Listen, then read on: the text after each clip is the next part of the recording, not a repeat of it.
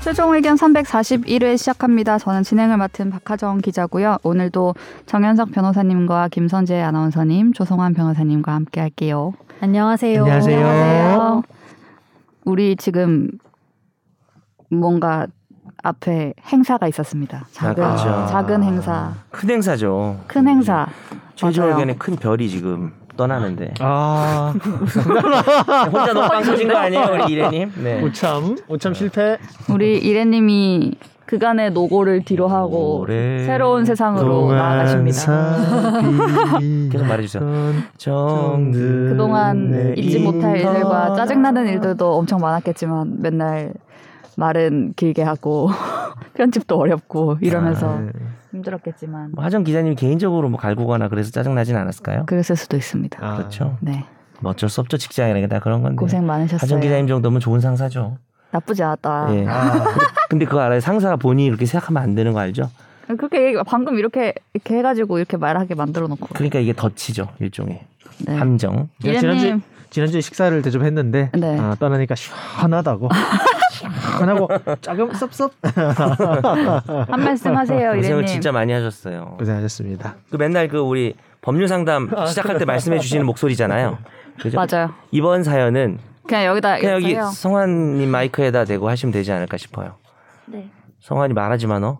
그건 아니고. 네, 안녕하세요. 최종 의견 1년 동안 함께했던 이일의 인턴 PD입니다. 어. 최종 뭔가 의견 준비했어, 하면서 준비했어. 정말 감사하게도 이렇게 좋은 네 분 만나서 많이 웃고 또 많이 배웠는데요. 어. 어, 최종 의견 정말 열심히 만들고 계시니까 앞으로 질문과 사연과 댓글. 댓글로 늘 더 큰 힘 보태주셨으면 좋겠습니다. 그동안 감사했습니다. 아, 고생했어요. 울지 네. 마. 울지 아, 마. 뭐 말- 억지로 울지. 말도 참 잘하네. 가짜로 울지. 울어야 될 것 같은 느낌. 가짜로 우는데요 지금. 네. 너무너무 고생 많으셨고 그래요, 좋은 많이 그러니까. 기억으로 음, 말을 참 남기를. 잘하네. 네. 회식 때 꼭 오시고요. 네. 한 주 동안 어떻게 지내셨습니까? 저는 이제 네, 오늘부터 눈치를 봐. 오늘부터 이제 개강이라 아. 그리고 너무 강의가 많고 이래서 네. 아, 좀 도망가고 싶지만 강의를 제가 하는 걸 진짜 좋아하잖아요. 그리고 저는 이제 매일 일하러 가는 게 즐겁게 한 8년 정도 사는 8년 뻥이고 한 5, 6년 정도 아, 음. 네. 일을 항상 즐겁게 하- 했거든요. 네. 제가 좋아하는 일이라. 음. 한 3년 전부터는 이 힘든 게 즐거움을 넘어서려고 해서 어. 그럼 좀 정리를 좀 즐거움이 음. 줄어든 건 아닌데 아, 사실은 근데 이게 강하게 저희가 거듭 거듭 얘기하고 있으나 음. 욕심쟁이라서 중강 수강생 300명 돌파. 아, 그, 광고를 그렇게 감사합니다. 근데 오 오늘 어, 진짜요? 오늘 제가 하는 건 그렇게 뭐 대강의는 아닌데 어쨌든 대박. 그 강의는 한 2주 남았는데 아 이게 뭐 선재가 항상 왜 그렇게 사냐고 하지만 이게 뭐 이상하게 조금 더 하고 싶고 더 하고 이렇게 하다 보면 이게 올가맥이 되더라고요. 제또 음. MBTI P라 계획을 딱 가지고 딱 아닌 거 아닌 거 그러면 딱 안 정리를 해야 돼. 되는데 그냥 이제 약간 불나방처럼 하다 보니까 좋아하는 일은 근데 이 나이 때까지 피이기 쉽지 않은데. 어, 오늘 나이 얘기인 거 알고 오늘 주제랑 통하는 그런 빌드업인가요? 보통은 어, 시작됐다, 피어도 시작됐다. 약간 뭐 회사 생활하거나 이러면서 약간 어. 계획형이 되잖아요. 많은 걸 내려놓고 하나만 계획해서 어. 하나만 그렇죠. 네. 하고 이렇게 많이 한번 피는 영원한 피죠. 그러니까 저는 뭐 여기도 피가 그러니까 한 음. 분. 나중에 뭐 복덕가 그러니까 MBTI 많이 믿으면 안 노인돼서. 된다고 하더라고요. 아 그래요? 네. 뱀마님이. 아 뱀마님이 맞다요. 맞다요? 근데 나는 그거에 대해서 내가 과몰입이기 때문에 할 말이 있어요. 아 네. 제 동생이 잠깐만요. 말 일단 하시기 전에 어. 근데 뭐라고 말해도 질 것 같긴 해요 뱀마님한테. 아 근데 어쨌든 제 해보세요. 동생이 저한테 계속 INFJ 아닌 것 같다는 거예요. 음. 자기가 해보겠대요. 자기가 너를- 선재님 거를 아 동생 정도 되면 잘 안다. 어, 내가 내가 너를 해보겠다. 선제를 평가를 하는 거네요. 어. 음. 근데 똑같은 거. 그러니까 뭐냐면 나는 나를 속이지 않았다는 얘기를 하는 거예요. 뱀마님이 스스로를 속일 수 있다고 했지만 저는 아. 저를 속이지 않았고 저만 저를 속인 걸로. 진보로 어. 나는- 진보인 척하는 이제 보수로. 나는 솔직하게 대답을 해서 아, 동생이 INFJ가 바라보는- 뭐? 나왔고 오, 남이 해줘도 아하. 나는 INFJ가 그러니까. 나왔어요. 그렇군요. 그 말을 꼭 하고 정확하네요. 싶었습니다. 정확하네. 정확한 진단. 이거는 좀 뱀마님도 이기기 어렵지 않을까. 뱀마님 댓글 좀 기대해 보겠습니다. 아, 이번 주에 굉장히 낭만적인 어, 댓글 어, 하나 낭만. 달아주셨던데. 네. 그거 네. 그거 해킹된 거예요. 다른 분이 아니에요. 점수 많이 점수 많이 주셨더라고요. 화가 안 나셨기 때문에 이거 어. 네. 아마 뱃마님 아니실 것이다. 아. 동생으로 음. 등쌀 마왕 뭐 이런 분들이 남긴 거예요. 네. 참치는 등살보다 뱃살이죠. 죄송합니다. 네 넘어가야 될 것 같습니다. 네, 네. 그렇게요. 이거는 뭐 못 받아들였네요. 어머니 프로 등살, 받침로가 포기. 와이프 등살 이런 것도 좀 별로가 너도 별로죠. 네, 네. 네. 웃는 사람이 전국에 한 명 정도 있다. 댓글 달아주세요. 웃으세요. 아니 달지 마세요. 저 분명 달지 말라 그래서 안 다는 거예요. 네. 네 이번 주에도 댓글과 사연도 풍성합니다. 음. 하나씩 만나볼까요? 조성환 변호사님의 댓글을 읽어드립니다. 네이버 오디오 클립 이번에 제대로 읽어드렸어요. 제가 고쳐 적었어요. 이제. 어, 이제 네이버 오디오 본론만이 클립이라고 아닌 적어요. 네이버 오디오, 오디오 클립. 니가 가라 내가 갈까님이십니다. 이번 주 제목이 왜 궁금하시면 끝까지 들으셔야 합니다. 민트정 기자님 센스. 2분 25초 부분에 커피 한잔 할까? 고절하지 말고. 이 대사 하나로 이거 인지도가 선샤인, 바뀌었죠. 미스터 선샤인. 선샤인에서 네. 김남희 배우가 했나 보죠. 김남희 네. 배우님. 저는 그걸 보지도 못했지만 한번 해볼까요? 네. 고피 한 잔 할까? 아, 아니면 그렇게 안 일본은 해요. 말투로 해야 돼요. 일본은 사람. 고피 한 잔 할까? 아니 일본 말든 그거 아니에요? 쓰는 데가 되게 특이해. I love 커피 my 커피 맞아. 한잔 맞아. 할까? 어, 이렇게 브라자. 띄어쓰기가 되게 독특한. 고졸하지 내거 말고 지금 씹혔어. 지금 인턴 들만 고 난리 났잖아. 못 들었어. 들면 알아듣는 거야. 그거 몰라요? 다시 해보세요. I love my 화자, 마자, 브라자. 이거 몰라요? 몰라요. 일본은 TH의 느 발음을 자로 해요. 아. 그래서 이번에 일본 갔다 왔을 때도 어나자 어나자 이래가지고 보니까 어나더였어요 그게 저쪽으로 아. 정말? 가고. 근데 이제 그 아이돌 중에 네. 유명한 그 장면이 있거든. 엄청 막 복, 감정이 막 북받쳐서. 폭받쳐와서 나는 내 아빠, 네. 음. 엄마, 동생, 남동생을 사랑한다는데 그렇게 된 거예요. 아. 네, 하자. 그만할게요. 네. 이것도 못 받아들였네요. 네, 네. 오늘 좀 못 받아들이네요. 네. 네. 니들이 이 밈을 너무 몰라.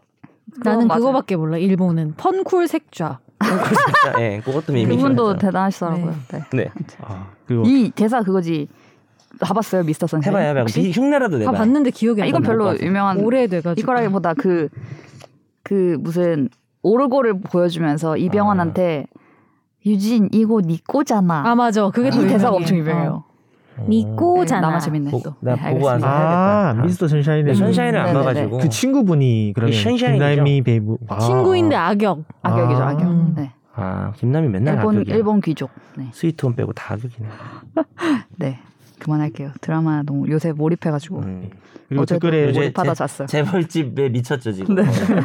내가 진짜 이 틀어놓고 일을 해요 요즘에. 그래가지고 그거 본인이 왜 9편인가 보고 왜 다음 편 달라고 했는지는 알게 됐습니다. 아, 네.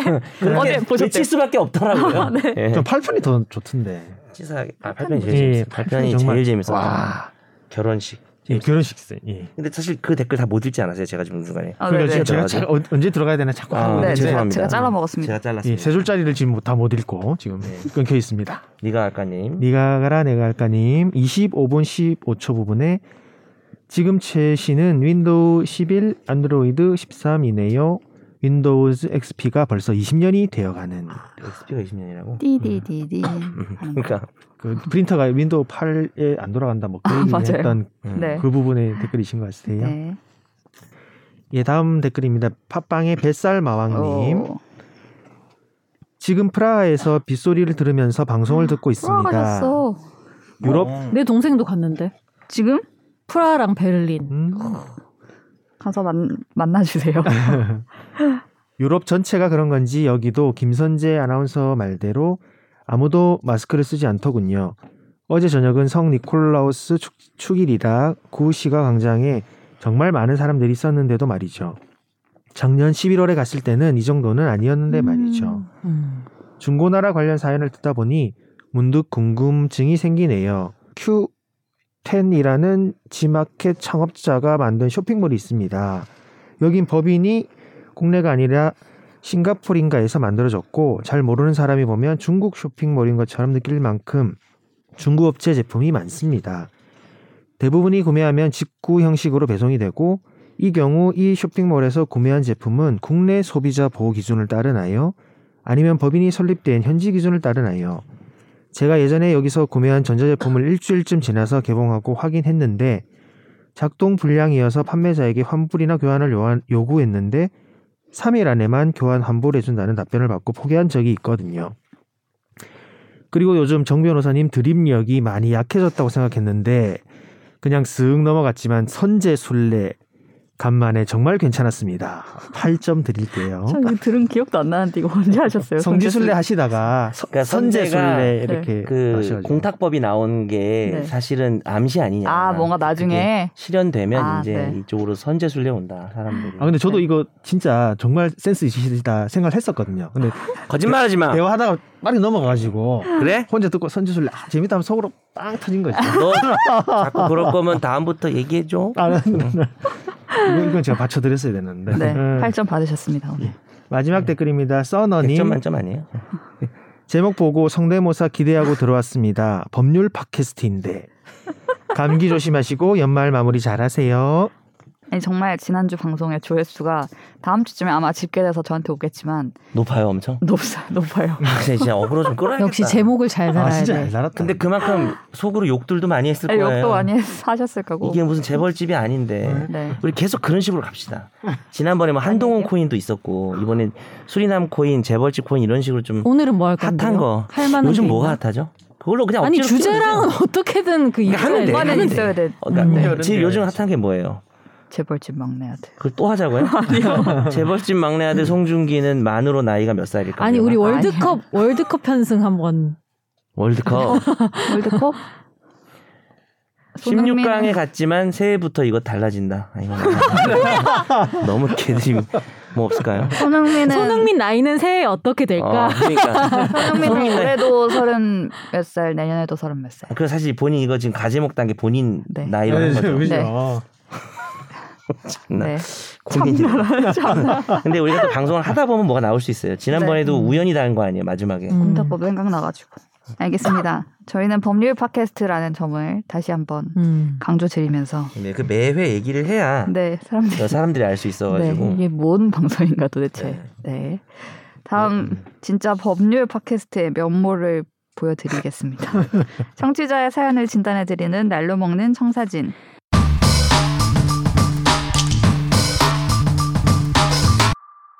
안녕하세요. 니가 가라 내가 갈까입니다. 몇 주 전 민트정 기자님이 임대차 제도 개선책 내용 설명해 주셨는데요.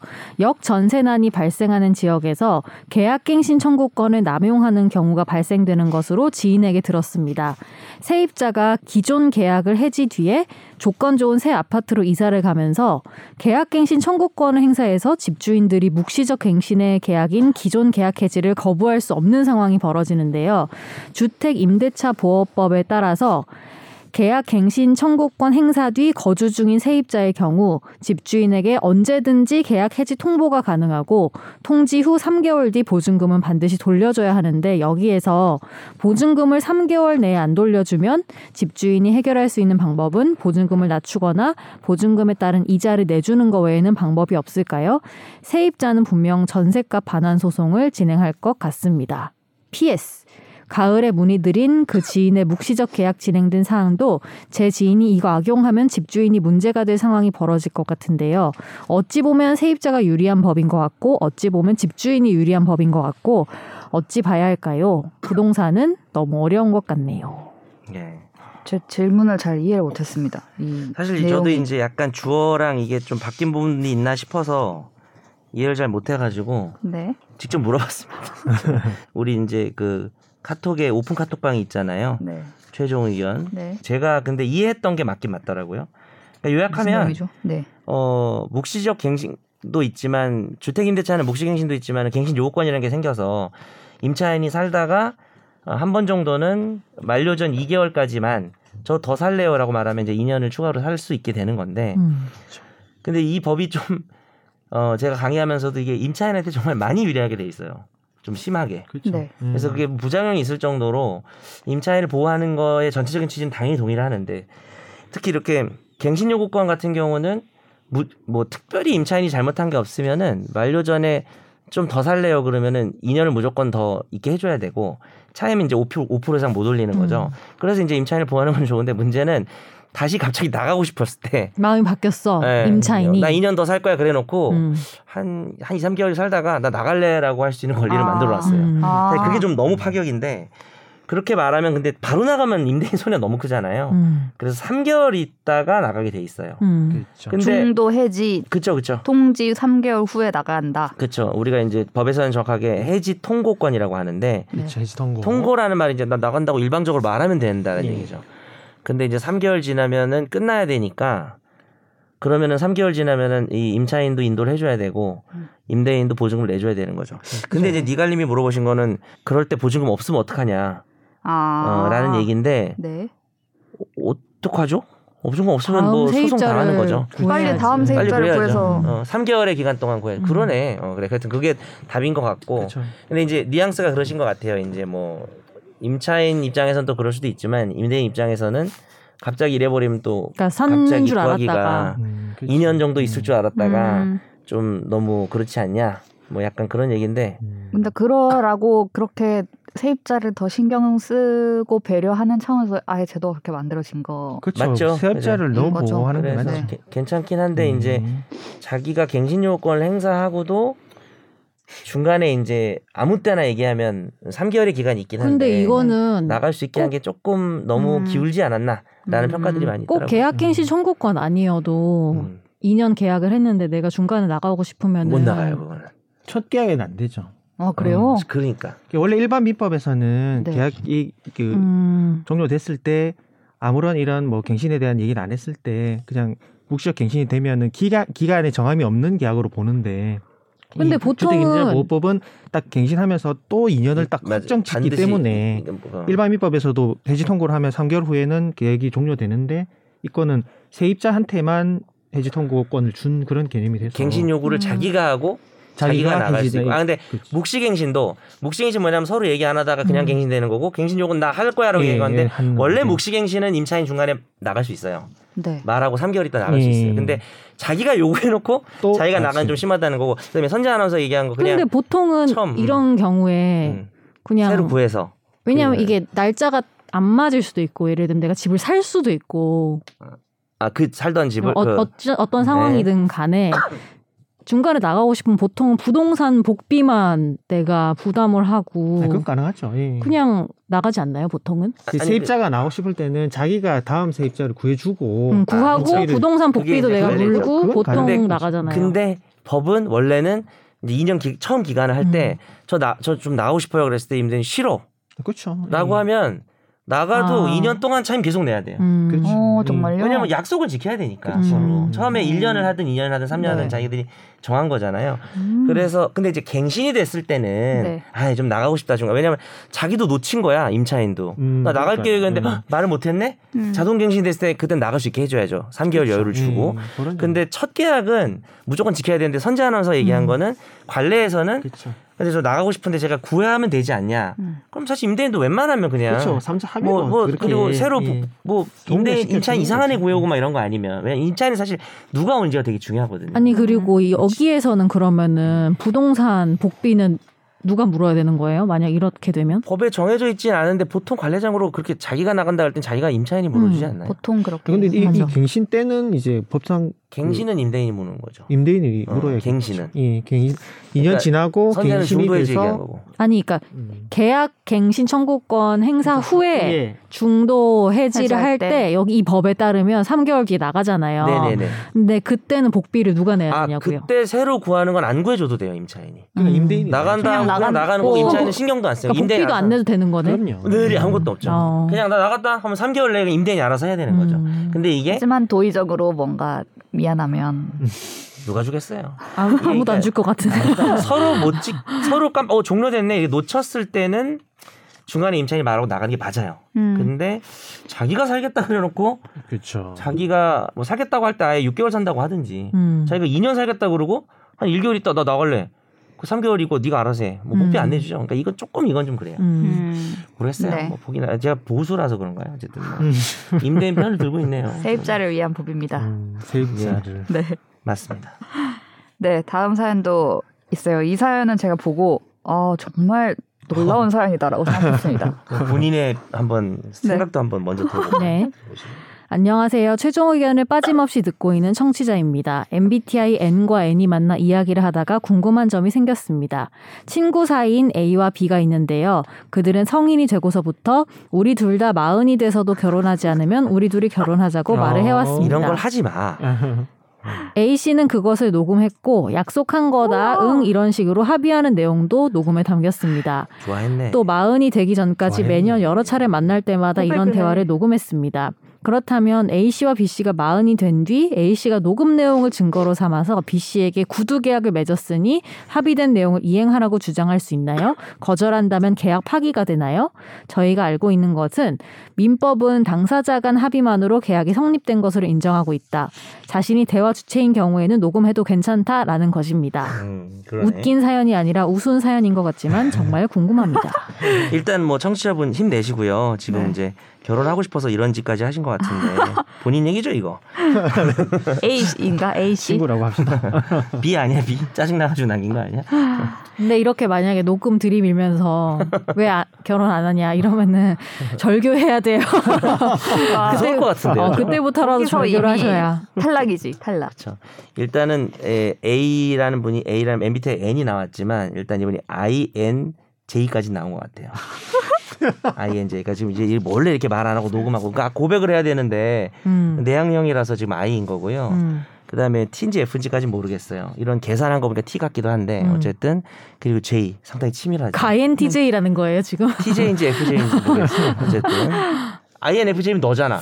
난 이런 행동 안 할 것 같은데. 그럼 TJ인 걸로. TJ는 또 장혁이죠. 네. 돌아와 돌아와. 죄송해요. 가사 잊어버렸네. 이거는 안 되지 않을까요? 네? 뭔가 진 진정성이 없잖아요. 이- 이 농담이었잖아요. 어, 아하. 이게 진지하게 막 그러면 아주 진지하게 얘기했다고 하면 진짜야. 내 맑은 눈을 봐 이러면서 나 진짜 마흔 되는 안에 결혼할 거야 이렇게 진짜 진심. 아, 마흔 돼서 마음이 바뀔 수도 있는데 안 되지 않을까요? 마음이 바뀔 수도 있으니까. 당시에는 진심이었을 음. 수도 있지만. 그러면 이게 3천만 원을 마흔이 됐을 때 너에게 주겠다는 약속이었으면 어땠을까요? 그냥 혹은 말로? 아니면 아니면 이제 매매 계약. 마흔이 됐을 때 내 집을 5천만 원에 팔겠다. 진짜 마흔 될 때까지 안 팔리면 너한테 팔게. 그렇게 녹음이 됐으면 어떨까요? 줘야지. 그것도 안 될 것 같아요. 어, 그건 줘야지. 구체성이 오늘 그럼 있잖아요. 네. 또두 분이 또 스코어를 또 지난번에 퀴즈. 큰 점수 드려가지고 동점 되지 않았나요? 3대 3 네. 정도 돼 어. 있으면 예. 그러면 답을 알려드리겠습니다. 네. 안 된다 나는. 아니 그러니까 사실 둘 다 이거 안 된다고 했잖아요. 근데 내가 집 얘기를 했을 때 둘이 답이 갈렸단 말이야. 음. 네. 거기서 점수를 낼 수밖에 없어요. 네. 다시 선재 아나운서가 앞서가게 됐습니다. 어, 사대 빰빰빰빰. 삼. 돈은 돼요? 네. 그때 몇? 어 그러니까 이게 혼인이라 그렇죠. 우리가 혼인을 예를 들어서 약혼을 정식으로 했다고 하더라도 어. 네. 갑자기 혼인하기 싫어졌어. 음. 네. 그러면 저 사람이 아무 이유도 없이 정 약혼을 시- 법에서 인정하는 거거든요. 근데 아무 이유 없이 그냥 바람 났어. 나 너랑 결혼 안 한대. 아니면 뭐 바람 안 났어도 싫대. 그럼 손해배상을 물을 수 있거든요. 약혼을 이행하지 않아서. 네. 근데 약혼이 결혼을 하기로 한 계약이거든요. 음. 근데 계약을 이행하지 않았을 때 우리가 보통 어떻게 해요? 소송을 해서 이행을 강제하죠. 음. 결혼을 그렇게 할 수가 없겠죠. 아, 음. 신분상의 그렇잖아요. 너무 큰 아, 근데- 문제다 결혼은. 음. 신분상의 그거니까 내가 갑자기 결혼하기 싫어졌네. 그러니까 약속을 어겼으니까 손해배상을 물을 수는 있는데 이것도 결혼을- 음. 손해배상 물을 수 아, 있어요. 이제 요건 이제 요건 약혼이 아니니까 어. 깜짝 놀라신 것 같아요. 근데 제가 아까 말한 증여로 됐다가 내가 얘기를 싹 바꿨는데 증여는 또 구두로 증여하면 해제할 수가 있어서 싹 바꿨는데 아까 제가 매매 계약을 말로 한 거잖아요. 네. 40살 되면 얼마에 내 집을 팔겠다. 그거는 약속이 성립한 거니까 그렇죠. 그건 이해를 해야 돼요. 음. 말을 진짜 함부로 하면 안 꼭 되겠다. 그, 그건 아시잖아요. 꼭 서면으로 계약해야 되는 건 아니잖아요. 네, 그럼요. 그런데 이제 어, 그래서 제가 일부러 그런 문제를 낸 거는 이 본질이 이게 신분행위라는 게 본질이다. 그러니까 음. 혼인이나 음. 이혼을 뭐 예를 들어 서 이런 것도 있어요. 결혼한 사람이 너무 서로 사랑해. 지금 신혼인데 너무 분위기 좋아. 우리는 완전 백년 해로야. 음. 이랬을 때 절대 이혼하지 말자. 라고 약속을 계약을 했어. 한 거예요. 어. 도장 찍고. 그런 걸 그런 왜 걸왜 해? 해? 어, 그래도 일단, 진짜 일단 여러분 화나지 이해가 안 네. 돼. 지금 제 오른쪽 왼쪽에서 지금 왼- 양쪽 귀에다 얘기를 하셨는데 네. 음. 일단 제가 한 게 아니에요. 내일 어. 내일 어떻게 되고 올해 어떻게 될지 모르는데 그죠, 그죠. 런 그러니까 말도 안 이 되는 계약을 왜 계약은 하는 효력이 없다고 합니다. 민법. 무효입니다. 음. 그러니까 아. 혼인이나 이혼 같은 신분행위는 예 그리고 이제 분명히 피해요. 혼인 합의 이혼 합의는 유효지만 절대 이혼하지 않겠다는 거는 개인의 자유를 극도로 제한해서 제한해. 무효가 됩니다. 음. 그래서 신분행위는 그래. 음. 상당히 제약이 많아요. 그건 아니지. 우리가 뭐 1억 달라는 소송을 했다가 뭐 아예 5천에 합의하자, 1억 안 받는 걸로 합의하자 이렇게 소송하다 중간에 조정하고 합의할 수 있잖아요. 네. 근데 인지청구권 아시죠? 저분이 내 아빠다. 어? 네. 나 딴 데서 나가지고 지금 나 아빠라는 거 빨리 인지해라. 음. 인지 소송을 했는데 중간에 화해할 수 없어요. 인지는 신분행위라서 아빠 아닌 걸로 하자. 아빠인 걸로 그러면은 하자. 반만 아빠인 걸로 하자 이런 게 안 돼요. 약간 짬뽕해가지고 네. 우리가 40살에 전까지 결혼 안 했으면은 문제는- 결혼하기로 문제는 하자. 근데 만약에 한쪽이 안 할 시에는 50만 원을 주기로 하자. 이건 지켜야 돼요. 그 정도는 어떻게 해요? 조 변호사님 어떻게 생각하세요? 이게 애매한 문제인데. 위약금이라는 느낌으로 어. 음. 걸었다. 근데 안 하고 싶으면 50만 원을.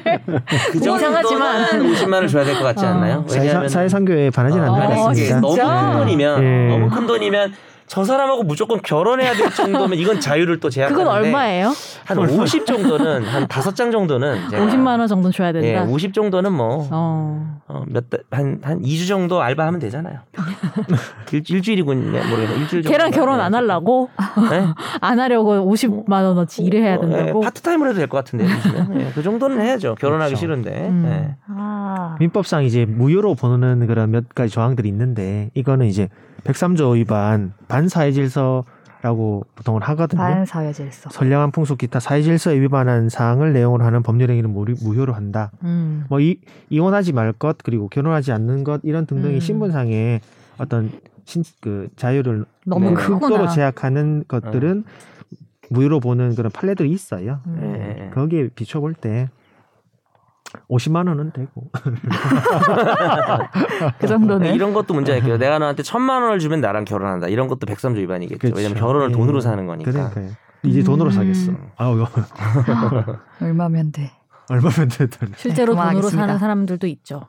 뭐 그런 말이 있잖아요. 그럴 수도 돈으로 있죠. 돈으로 뭔가 안 될 때는 널- 생각해봐라. 그 돈이 너무 적은 건 아닌지 그렇죠, 그렇죠. 이런 말이. 돈으로 행복은 돈으로 살 수 없다. 네. 왜냐하면 행복을 돈으로 사려면 돈이 아주 많아야 된다. 그런 얘기도 있죠. 어마어마한 돈이 있어야 살 수 있다. 정도가 뭔지 아나? 더이다.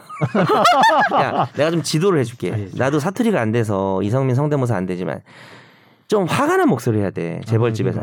네 정도가 뭔지 알아? 약간 이런 느낌으로, 음. 네, 약간 굵은 목소리로 네 하시면 됩니다. 네. 네, 다음 사연 보겠습니다. 안녕하세요. 최종 의견을 너무 사랑하고 잘 듣고 있는 청취자입니다. 매번 방송을 다운받아서 출퇴근길에 차에서 듣고 있어서 본방보다 조금 늦게 들으며 거의 빠짐없이 청취하고 있어요. 차에 타면 자동으로 최종 의견이 나와서 옆에 타는 사람은 이상한 걸 듣는다고 하지만 네. 전 최종 의견만큼 재미있으면서 지식을 얻을 수 있는 방송은 없다고 생각합니다. 끊어서 미안하지만 이거 많은 분들 공감하실 것 같아요. 차에서 갑자기 나면 되게 민망하더라고요, 저도. 4년 정도 듣고 나서야 작년에 정현석 변호사님이 아니라 정연석 변호사님인 걸 어떡해. 알고 충격을 먹었었죠. 변호사님의 개그 너무 좋아합니다. 야. 드라마를 볼 때 이번에 어떤 유행어를 따라할지 찾으면서 드라마를 보고 있습니다. 저도 최종 바로바로 의견 병이다. 실생활에 유용하게 써먹고 있지요. 법률 상식은 못 써도 성대모사는 써먹을 수 있는 유일한 방송. 법률 팟캐스트예요, 여러분. 다른 세 분 모두 좋아하지만 정 변호사님 외에는 한 줄로 좋아한다는 걸 생략합니다. 진짜 대박이다. 잘 듣던 청취자인 제가 사연을 보내게 된 건 다름 아닌 계약사항에 손해배상이 있는데 무조건 따라야 하는 것인지 궁금해서입니다. 당연히 계약에 있다면 우선적으로 따라야 하는 게 맞지만 손해가 어떤 것인지 그리고 산정 기간이 적정한지가 의문이 들어서인데요. 회사에서 직원들의 간식을 위해 제공하고 있는 자판기에 대한 사용 정책이 변경되어서 계약을 해지하려고 합니다.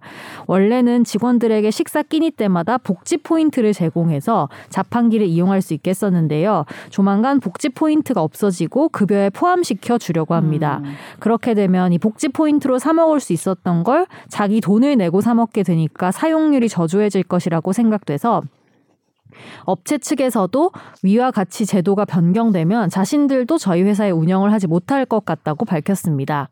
그런데 계약서 상에는 계약 해지일로부터 6개월간의 손해가 발생하니 배상하라고 명시가 돼 있습니다.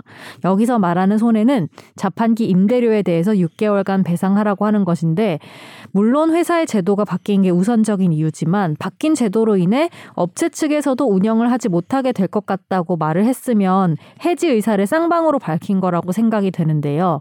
계약서에는 해지가 될 경우 손해배상을 하라고만 명시가 되어 있더라고요. 이게 정말 손해로 보여지는 것인지 계약서에 있으니 그대로 따라야 하는 것인지 의문이 듭니다. 네. 네. 그 일단 성대모사 열심히 하겠습니다. 이 방송에서 욕이 허용된다면 훨씬 많은 성대모사를 할 수 있어요. 이경영의 닥쳐 입 이게 아니고 할 수가 있거든요. 음, 그것도 뭐 뒤에가 나와야 사실 네. 비슷한데요. 일단 뭐 계약 자판기. 준수의 원칙 내지는 계약의 구속력이라고 해서 계약을 한 건 모두가 따르는 게 원칙인데 네. 어, 우리 법에는 어, 우리 민법이 꽤 부실하거든요. 모든 게 규정이 돼 있지 않은데 이게 규정이 하나 돼 있어요. 당사자 간의 손해배자 손해배상액을 예정한 경우 그러니까 이제 보통 우리가 계약을 했는데 위반하면 손해가 생길 거 아니에요 한쪽이 네. 음. 보통 소송을 해서 손해를 계산해서 증명해서 내가 뭐 1,500만 원이 손해다. 그럼 이제 받아야 되지만 이 과정이 너무 지난하기 때문에 아예 약정을 할 때 우리 위반하지 말자는 어떤 강제력도 강화하면서 음. 네. 위반 시에는 뭐 얼마를 배상한다 그냥 딱 천만 원을 음. 이런 식으로 정해놓는 것을 손해배상액의 예정 약정이라고 하는데요 법에서는 이거를 거의 감액할 수 있다고 돼 있어요 그리고 오. 실제 실무에서 손해배상 예정액을 구하는 게 제일 많이 있는 게 도급계약이에요 음. 공사 계약을 했을 때 공사가 늦어지면 지체상금이라 그래서 아. 뭐 10억짜리 공사면 하루에 10억에 뭐 1000분의 1, 뭐 2000분의 1 이런 식으로 하루당 예. 음? 근데 보통 이게 이제 늦게 안 하게 하려고 좀 세게 매겨 놓거든요. 그리고 보통 계약할 때 사람들이 내가 위반 안 할 거라고 생각하거든. 그죠. 근데 피치 못한 사정이 결혼 오면 아까 제가 말한 것도 비슷한 거 아니에요? 네. 구조적으로. 내가 그 전까지 결혼할 수 있을 거라고 생각하는 거지. 아 그러네요. 아 그러네요. 그래서 한 그래서 5억 하는 거야. 그래서 그거는 뭐 아예 안 되는 거지만 어, 정말 지켜야 되는 공사 계약 같은 경우도 그런 어떤 신중함이나 이런 문제가 있기 때문에 이 약정했던 이- 어, 손해배상 예정액은 소송으로 가면 실무에서는 음. 거의 8, 90%는 무조건 감액이 돼요. 음. 그래서 이분도 가볼만 지금 하네, 그러면. 그러니까 가볼만 한 거죠. 음. 과연 이렇게 해지를 하게 됐을 때 이 자판기 업체나 이 여러 가지 상황들을 따졌을 때. 이 해지, 이 어쨌든 회사 사정으로 해지하는 거니까 손해배상을 해줘야 될 것 같긴 해요 제 생각에는. 근데 음. 6개월치 차임을 다 줘야 되느냐에 대해서는 이제 법원이 판단하겠죠. 뭐 음. 드물게는 아 이 정도면은 손해가 이만저만이 아닌데 6개월 정도 당연히 줘야지 이럴 수도 있고요. 음. 어. 그래서 사실 이 지금 이 사연만으로는 전혀 알 수는 없는데 예. 일반적인 걸 보면 거의 감액이 되긴 해요. 그렇죠. 그냥 6개월치 통으로 이 정도는 아니고. 그건 아닐 것 같아요. 조금. 제가 볼 때는. 네. 근데 손해가 그렇게 되면 이제 손해 감액으로 가는 거고 네. 보통 예정 약정도 없었으면은 손해가 있다는 것도 막 입증을 해야 돼요. 음. 근데 예정 약정이 있으면 네. 그 그쪽이 그 손해배상 받는 쪽에서는 손해가 있다는 것도 증명할 필요가 없어요. 음. 그냥 어. 무조건 받는 거고 네. 근데 상대방이 아 이건 너무 세다 그러면서 실제 손해를 막 가져와요. 아. 저쪽이 볼 손해를 그러면 그 실제 손해를 배상하러 판결이 나오는 게 아니라 아이 실제 손해랑 예정이랑 너무 차이가 나네 그럼 좀 줄여주는 거죠. 음. 그래서 이 소송은 이제 실제 손해를 계산하는 걸로 가는 건 아니고 네. 이 6개월을 그대로 줘야 되느냐 음. 아니면 감액을 해야 되느냐 그런 문제로 가야 되겠죠. 그렇죠. 저의 전문 분야 민사법이었어요. 네, 일단은 뭐 이쪽에서는 6개월간 해지를 하면서 육- 앞으로 6개월 동안 할 거를 못 받게 되니 다 배상하라고 요구를 지금 하고 있는데 음. 뭐 그냥 고스란히 그렇게는 안 할 아, 가능성이, 네, 크다. 크다. 음. 네, 이런 결론이었습니다. 지금은 협의를 좀 시도를 해야 될 것 같네요. 네. 그렇죠. 음. 깨끗한 사회가 만들어진다고 생각하면 전 세계 재판이 모두 정 변호사님을 통해 이루어지면 깨끗한 사회가 만들어진다고 생각. 왜, 왜 된다고? 그런 말을 아, 하세요? 오해가 있으신 것 같아요. 어, 왜 그런 믿음을 갖게 되셨는지. 네. 이분 좀 위험해 보이는데. 정말 좀 많이 하셔야 될 것 같습니다. 전에 나는 많이 전파해 주세요. 이 최종 의견을. 성대모사를 실생활에서도 써먹는다는 얘기를 듣고 어, 그게 너무 재밌는 것 같아요. 약간 충격을 받았습니다. 뭐를 하시는지 궁금한데. 아니요, 성대남- 똥인데요. 뭐 이런 거 뭐 할 수 있는 거 많아요, 성대모사. 그건 어, 뭐예요, 또? 전화 받았는데 아, 그거 있잖아요, 그 스펀지밥에 나오는 거. 아니요, 진짜 뭘 똥인데요. 뭐 많이 이런 거. 보시네요. 예? 그건 되게 어린이 그런 거잖아요. 아니, 그러니까 이제 밈이 되는 거는 그냥 다 보는 아, 거죠, 네. 사실. 음. 아, 자, 박수를 보내고 싶습니다. 예. 네. 원예반이야. 그것도 뭐야. 이경영이 그 교도소 수치하다, 수- 저 순시하다가 진짜 원예반이 네. 있으니까 원예반이야. 아, 강성 교도소네. 아, 어, 이런 부분이 있어요. 프리즌 그때. 어, 아, 프리즌 맞습니다. 강성 교도소네. 네. 이 새끼 내 성질 까먹었어. 아, 죄송합니다. 넘어갑니다. 네, 그만할게요. 네. 오늘 사연이 또 풍- 풍부해가지고 사연 네. 아, 너무 그래서 풍부하게 어쩌다 말지 하셨다. 판결 좀 오늘 스킵을 하시고 네. 다음에 곧바로. 또 찾아뵙겠습니다. 이 네. 사연은 어디로 보내드려서 오 진짜 멋있네. 내가 하는 일이 있다고 아, 방송에서 네, 네. 어디를 보내? www. 아 아니요 죄송합니다. SBS죠. 아, 아, 아니군요. 아니고요. 아닙니다. 네, 뭐죠? SBS 보이스 뉴스 골뱅이 gmail.com입니다. 아, SBS 보이스뉴스가 한 깔끔하시다. 단어라는 게 참 놀랍군요. 음. 길어요, 길어요. 네. 다음 넘어가 보겠습니다. 오늘 가장 집중적으로 얘기를 해볼 집중 탐구.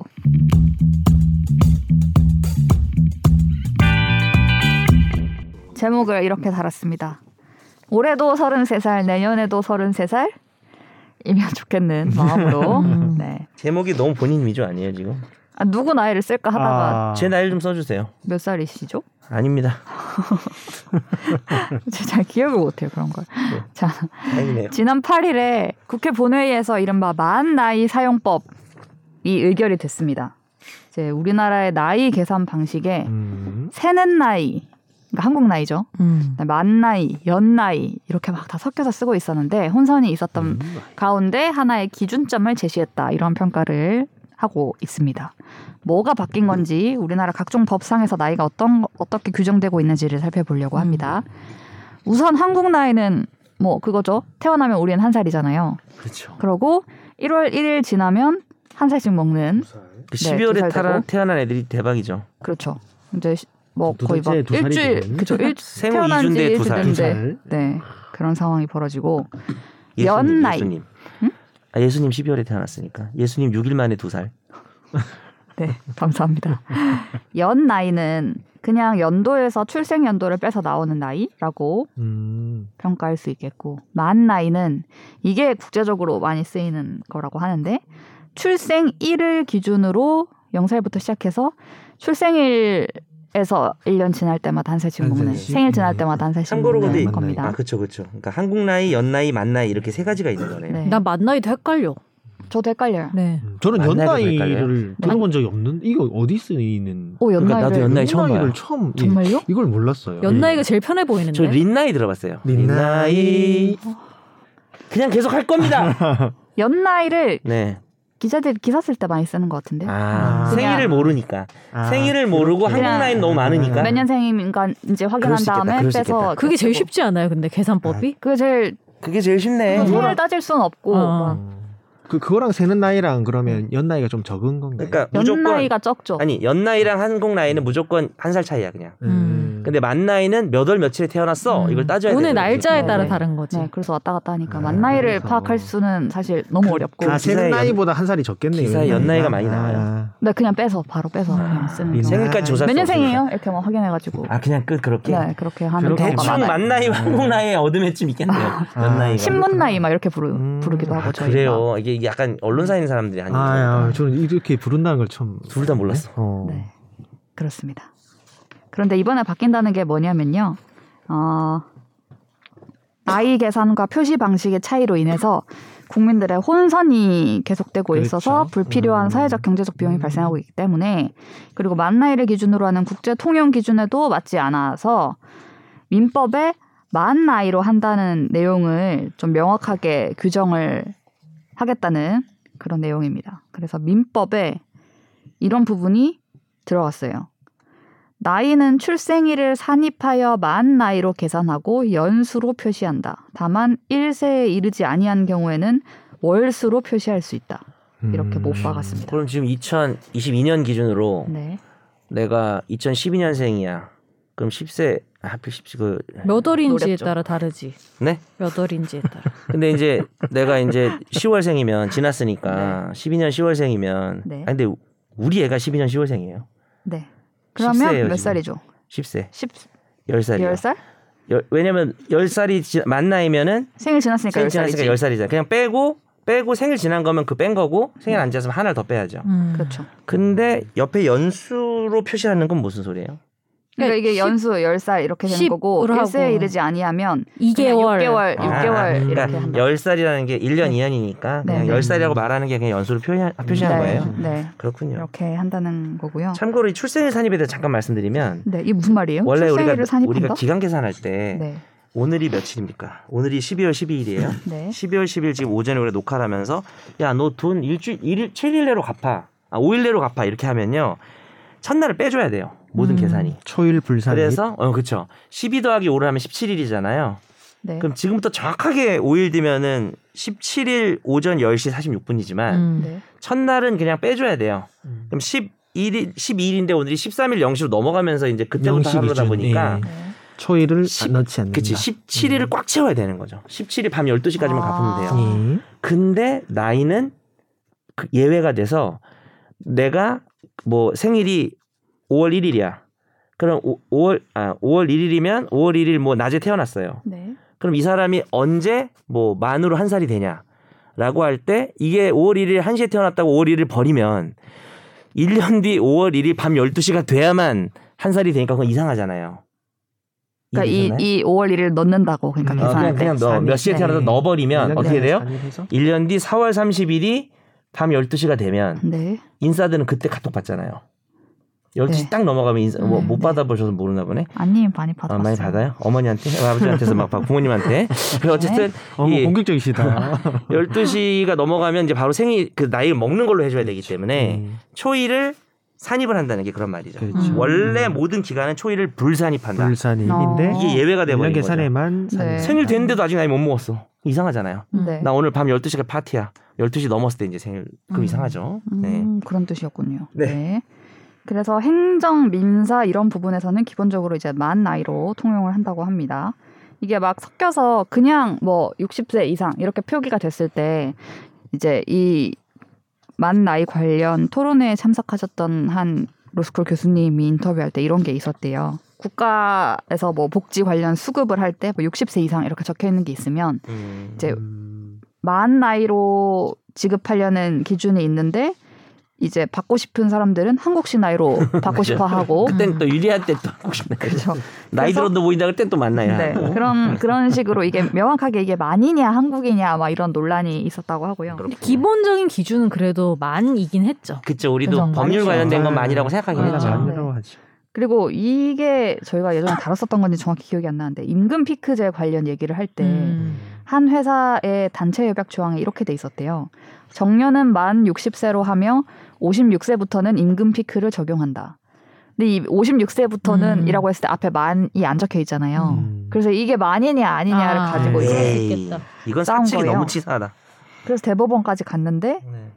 이게 사측이 맞다라고 인정을 한 거죠. 그러네. 한국 나이 56세로 해석하는 게 맞다고. 이게 앞에 왜냐 앞에는 만이라 써놨으니까. 만 60세로 하면 그러니까 오히려 뒤에 만을 안 쓴 거는 네, 만이 아닌 거다 이렇게 얘기를 한 거죠. 네네 아니다라고 한 거죠. 아, 근데 만 60세고 그다음 바로 이어서 56세면 만으로 해줘야지. 음. 이 대법관 누구야?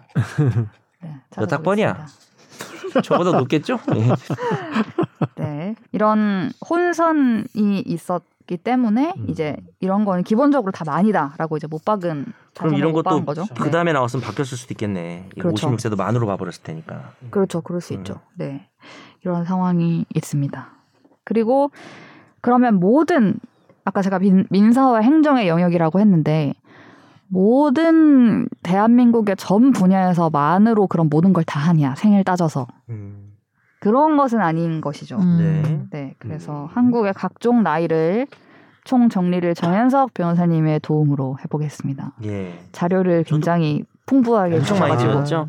이게 개인적으로 고민하면서 잘 정리한 게 아니라 복사 붙이기 계속하다 보니까 많아진 거예요. 네.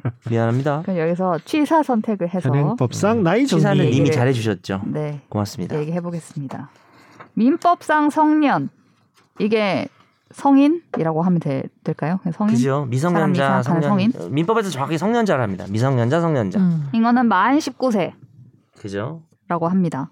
이건 완전 생일 가야 되는 거죠. 완전 생일 봐야 되는. 저쪽에 앉아 계신 한 분은 이제 네, 벗어난 지 얼마 안 되셨죠. 그렇겠죠. 그런 분들 계시죠 지금 네, 인턴 PD님. 만 19세. 끄덕끄덕. 네. 그리고 청소년 보호법상 청소년은 네. 또만 19세긴 하죠. 네. 그런데 이 뒤에 붙어 있는 이 말이 제가 무슨 말인지 잘 이해를 못했습니다. 네. 다만 만 19세가 되는 해에 1월 1일을 맞이한 사람은 제외. 어, 아 이거 이해를 못하셨군요. 네, 오호. 그러니까 이게 좀 말을 괜히 어렵게 해놨네요. 네. 생일을 안 보겠다는 얘기죠. 몇월 며칠. 그럼 이게 태어나는지. 연 나이로 19세 본다는 거 네. 그게 아니에요? 연나이네. 그죠? 이게 연나이네. 그죠? 어, 그냥 그러네. 그냥 빼서 19 되면은 네. 이제 청소년 음. 아니다라고 된다는 그렇죠. 거죠. 청소년 보호법은 음. 이제 보통 술 담배 이런 거죠 유해업소 네. 요거는 그냥 이제 생일 딱 보는 게 아니고 네. 연도로 딱 이제 이제 2023년이 되잖아요 우리가 음. 2023년이 되면은 누구는 만- 못 마시고 누가- 누구, 는 어. 마실 수 있고. 야 나 내일이잖아 막 이러고 못 먹는데 네. 아. 이 생 그 19세면 어떻게 되나 23 빼기 19 누가 해줘요 2004년생인가요? 2004년생이 23년에 네. 2004년생이 있어요 근데 아 있군요 23년에 19세가 될 수 있는 애들이죠 그렇죠. 걔들이 각각 자기 생일에 19세가 되는 거죠 음. 네. 근데 니들은 그냥 2014년 1월 1일 되면 파리 타임 음. 그냥 다 네. 음. 술 술, 먹어도 담배. 얘기하는 거죠 네. 반응. 그리고 예, 얘 요놈들 아 요놈 얘들이 이제 고등학교 졸업한 애들이죠 대체로 그렇죠. 네. 어, 나이가 뭐 일찍 고등학교 가거나 네. 늦게 가는 게 아니고서는 일괄 이렇게 되는. 뭐, 뭐 대학을 가든 뭐 안 가든 재수를 하든 네. 어쨌든 졸업하고 이제 네. 음. 졸업식 하는 날 사실 이미 술 먹을 수 있는 거죠. 2월에 졸업식 하니까. 근데 그렇게 때 그렇게 되면 학제에서 네, 졸업식 날 술 먹었나요? 선재 아나운서 고등학교 졸업식 날? 안 먹은 것 같은데. 아, 먹었을 수도 있나 보죠. 잘 음. 기억이 안 나요. 아, 뭐 죄송합니다. 했는지. 학제 얘기 계속 그 듣겠습니다. 학년도 그러면은 연나이네요. 그런 거 음. 아니에요? 학년? 그게 무슨 뭐 일학년. 고, 등학교 1학년, 2학년? 그 1학년, 2학년 산정하는 뭐- 것도 연나이가 기준인 거 아니에요? 어, 뭐 그렇죠. 그렇죠. 결국은 그런 그런 거죠. 거죠. 봐야 이거는 되겠네. 출생연도 그렇게 말할 수 있죠. 하니까. 정확한 네. 말이죠. 네. 네. 그리고 저는 이게 이걸 처음 알았는데 청소년 관람 및 이용 불가 등급 분류 기준으로서의 그러니까. 청소년은 또 나이가 다르더라고요. 영화 19금 영화 뭐 이런 거죠. 그 넷플릭스에서 막 네. 아버지들이 막 후궁 이런 거 봤다가 지우는 법 몰라가지고 기록에 남아 있고. 그럼 지우는 법 빨리 배우셨으면 좋겠어요. 네. 이거는 만 18세라서 아까 그 술 담배 기준하고 또 달라요. 한 살 한 살 더 작은 거죠, 이거는. 청소년. 그렇죠. 네. 그러니까 이거는 영화는 좀 빨리 볼 수 있는 거죠. 한 고3쯤 되면 네. 청불 영화를 볼 수 있게 되는 거죠. 그렇죠. 우리도 잘 몰랐어요, 그죠? 네. 이것도 까졌네. 고3 그냥 때 이런 뭔가 거 보네. 고3이면 다 성인 아니야. 약간 이런 어. 이런 느낌으로 막연히 생각하게 이 영화 같은 거 됐는데. 매체 같은 거 볼 때는 네, 그냥 네. 성인으로 취급해 주는 술 담배는 좀 더 1년 있다 하는 거고 그렇죠. 그러니까 술 먹으면서 못 보겠네요 성인 영화를 그냥 이제 성인 영화만 봐야 되는 점진적으로 네. 유해한 환경에 내일 네, 술 먹어서 노출되도록 봐야겠다. 이렇게. 하는 맥주 한 캔 하면서 네. 그리고 이건 굉장히 많이 언급이 됐는데 형사 미성년자 우리 형 네. 형법상 처벌을 받는 사람의 기준은 음. 만 14세여서 14세가 안 된 자의 행위는 벌하지 아니한다. 이것도 완전 생일을 보는 거죠 그 개인마다 1월 1일 이건 생일 보는 거예요? 네. 아, 만이니까 아까 네. 청소년 보호법처럼 1월 네. 1일을 맞이한 사람 뭐 이런 말이 없으면 음. 무조건 개별적인 생일을 다 따지는 거야 아까 네. 민법상 성년자 19세도 생일 따지는 거고 아 참고로 그렇죠. 아까 민법상 19세가 되면 성년이 된다는 건 계약 같은 걸 할 수 있는 거죠 법률행위 아, 뭐 부모님의 이런 거 없이 음. 그렇죠 자기가 휴대폰도 그냥 내가 계약할 수 네, 네. 있고 네. 그래서 어 근데 이거를 지금 한 살 더 낮추자는 형법 개정안이 지금 올라와 있죠. 입법 예고가 만 된. 13세로 하향. 그럼 이제 지금 있습니다. 현재로서는 13세는 벌을 안 하니까 만 13세는 음. 어떻게 돼요 8, 9, 10, 11, 12, 13 중1인데 중1이 14세죠 한국 나이로 근데 중1이면은 이제 생일 지나면 아니 나 헷갈려 생일 지나면 14세지. 생일 지나면 13세 아니에요 생일 안 지나야 13세 아니에요? 아, 머리 아프다 생일 지나야 13세. 만 13세. 그지 예, 음. 생일 지나야 만 지나야 13세. 13세. 그러니까 한국 나이로 중1이 14세인데 네. 걔가 자기 생일 지나면 한국 나이보다 한 살 아, 어린 13세인 거예요. 음, 중1이. 만 13세. 맞아요. 예. 안 지나면 12세. 그렇죠. 음. 그러니까 중2 생일이 지난 놈만 이제 형사 처벌할 수 있는 거죠. 중2구 생일 지난 애가. 음. 중1인데 생일 지나면 13세잖아요. 방금 그 얘기한 거 아니야? 그렇죠. 예. 야, 오늘 머리 아프네. 아. 근데 이제 이걸 낮춘다고 하는 거죠.